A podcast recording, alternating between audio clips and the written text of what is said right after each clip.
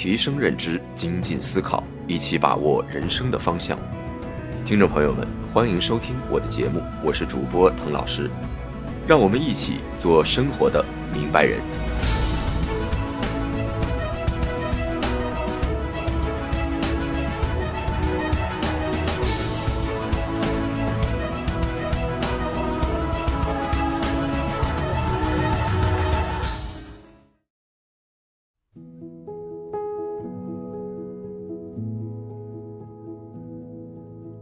不知道你有没有这样夸过你的孩子啊？在他们完成一项任务或在学校取得好成绩的时候，你和他说：“哎，你可真聪明，我们家孩子就是厉害，不怎么学就能考这么好。”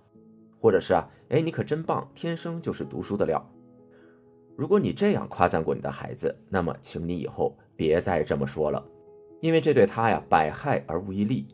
如果你小时候经常被这么夸赞过，那么你一定要听接下来的内容。这可能解决一些困扰你很久的心理问题。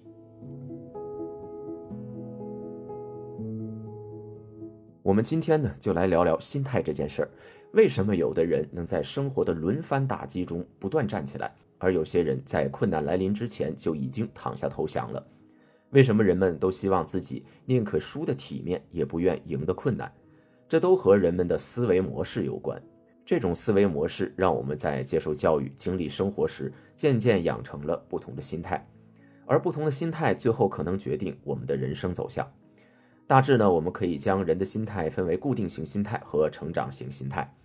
固定型心态的人呢，他们相信人的能力是天生的，个人的努力是无法改变。虽然我们都知道努力很重要，但是你有没有问过你自己，你打心眼里认同这个观点吗？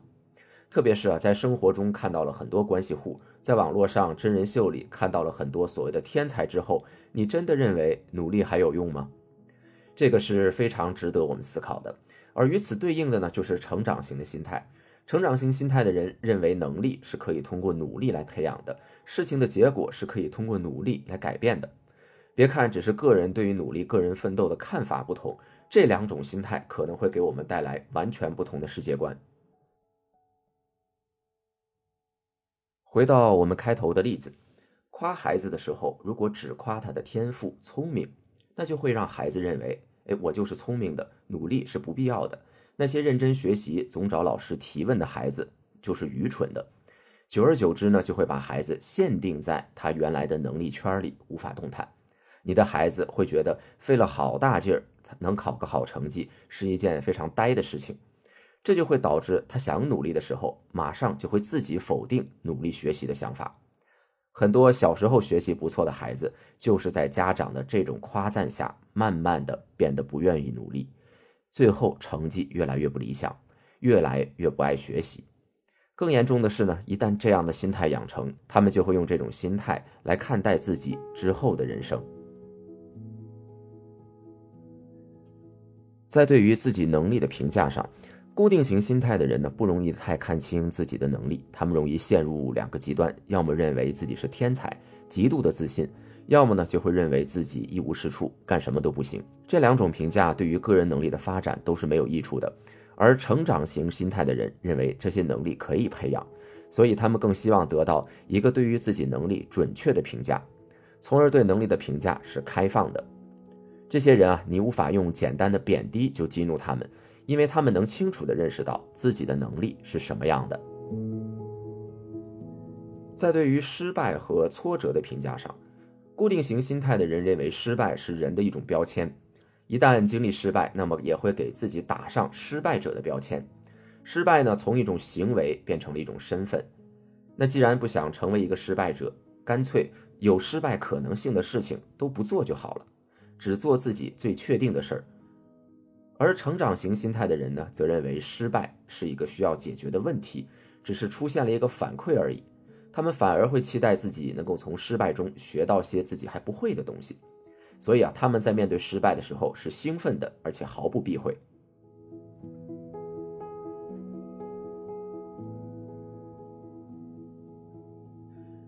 人们对于自己的固定型心态，往往是不容易察觉的。我们天生就喜欢那些具有传奇性的故事，我们喜欢看到，哎，某个人他生下来就具有某种能力，并靠这种能力在某个节点一下子就取得巨大的成功。因为我们的内心深处啊，也在幻想这种事情某天是不是也能发生在自己的身上，并且就算自己之后的生活没有达到目标，也可以用自己缺少天赋来宽慰自己。比如爱迪生，我们都知道，大多数对于爱迪生发明电灯的过程是这么想象的。他从小就是一个天赋异禀的发明家，他一个人在一个小实验室里不停地尝试发明电灯泡，然后突然有一天电灯泡亮了，他成功了，就像他天生应该成为电灯泡的发明者一样。但其实啊，真实的爱迪生却不是这样。在关于电灯泡的研究中，他有三十名助手，其中呢还有一些顶尖的科学家。他呢，更像一个老板，在当时水平最先进的实验室里，指挥着这些助手们进行着灯泡的研究。而且啊，爱迪生只是对灯泡进行改造，让灯泡更加适用于交流电，更具商业价值。还有呢，就是达尔文和他的物种起源。我们都知道，达尔文到过很多地方，考察过许多的动植物，自己呢边走边写，觉得他一个人克服了许多困难，靠着自己的天赋和毅力。最后完成了这本奠定进化论基础的物种起源，但是事实上呢，达尔文的物种起源和普通的科研著作创作的过程没有什么区别，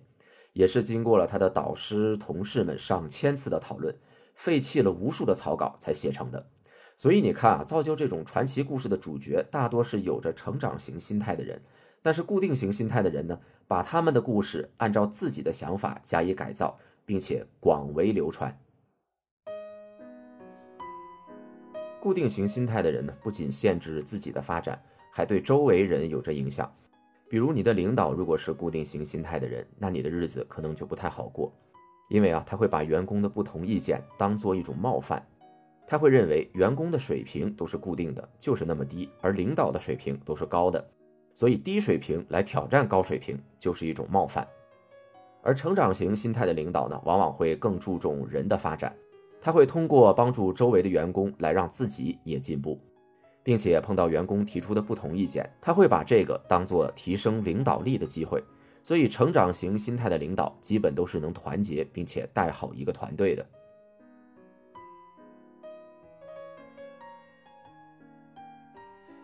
那么，怎么培养成长型心态呢？对于家长们来说，对孩子的称赞和鼓励要避免夸奖他们的能力。而是关注他们学习的过程，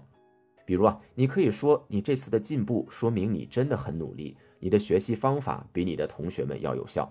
而当孩子没考好时或者遭遇挫折的时候呢，你应该表现出对他失败挫折的兴趣，让他明白失败并不是一个让人羞耻的东西，并且和他一起分析在这次失败中能够得到什么。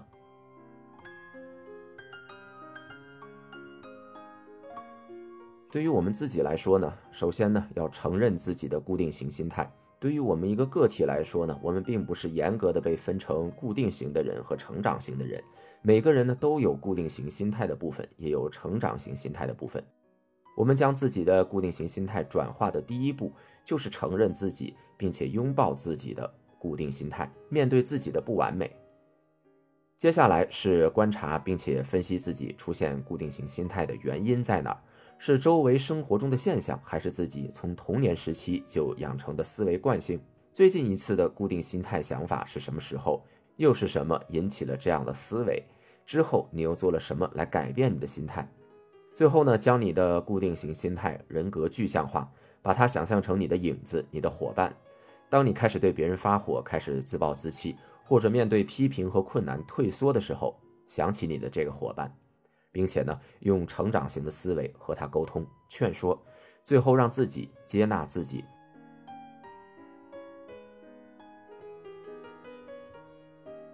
养成成长型心态是一个很长的修行，需要我们在生活中时刻注意自己思维的反应。我们可以用之前介绍过的正念来帮助自己，但是呢，当你开始意识到需要转变自己固定型心态的那一刻，你的人生一定会在某个时刻发生改变。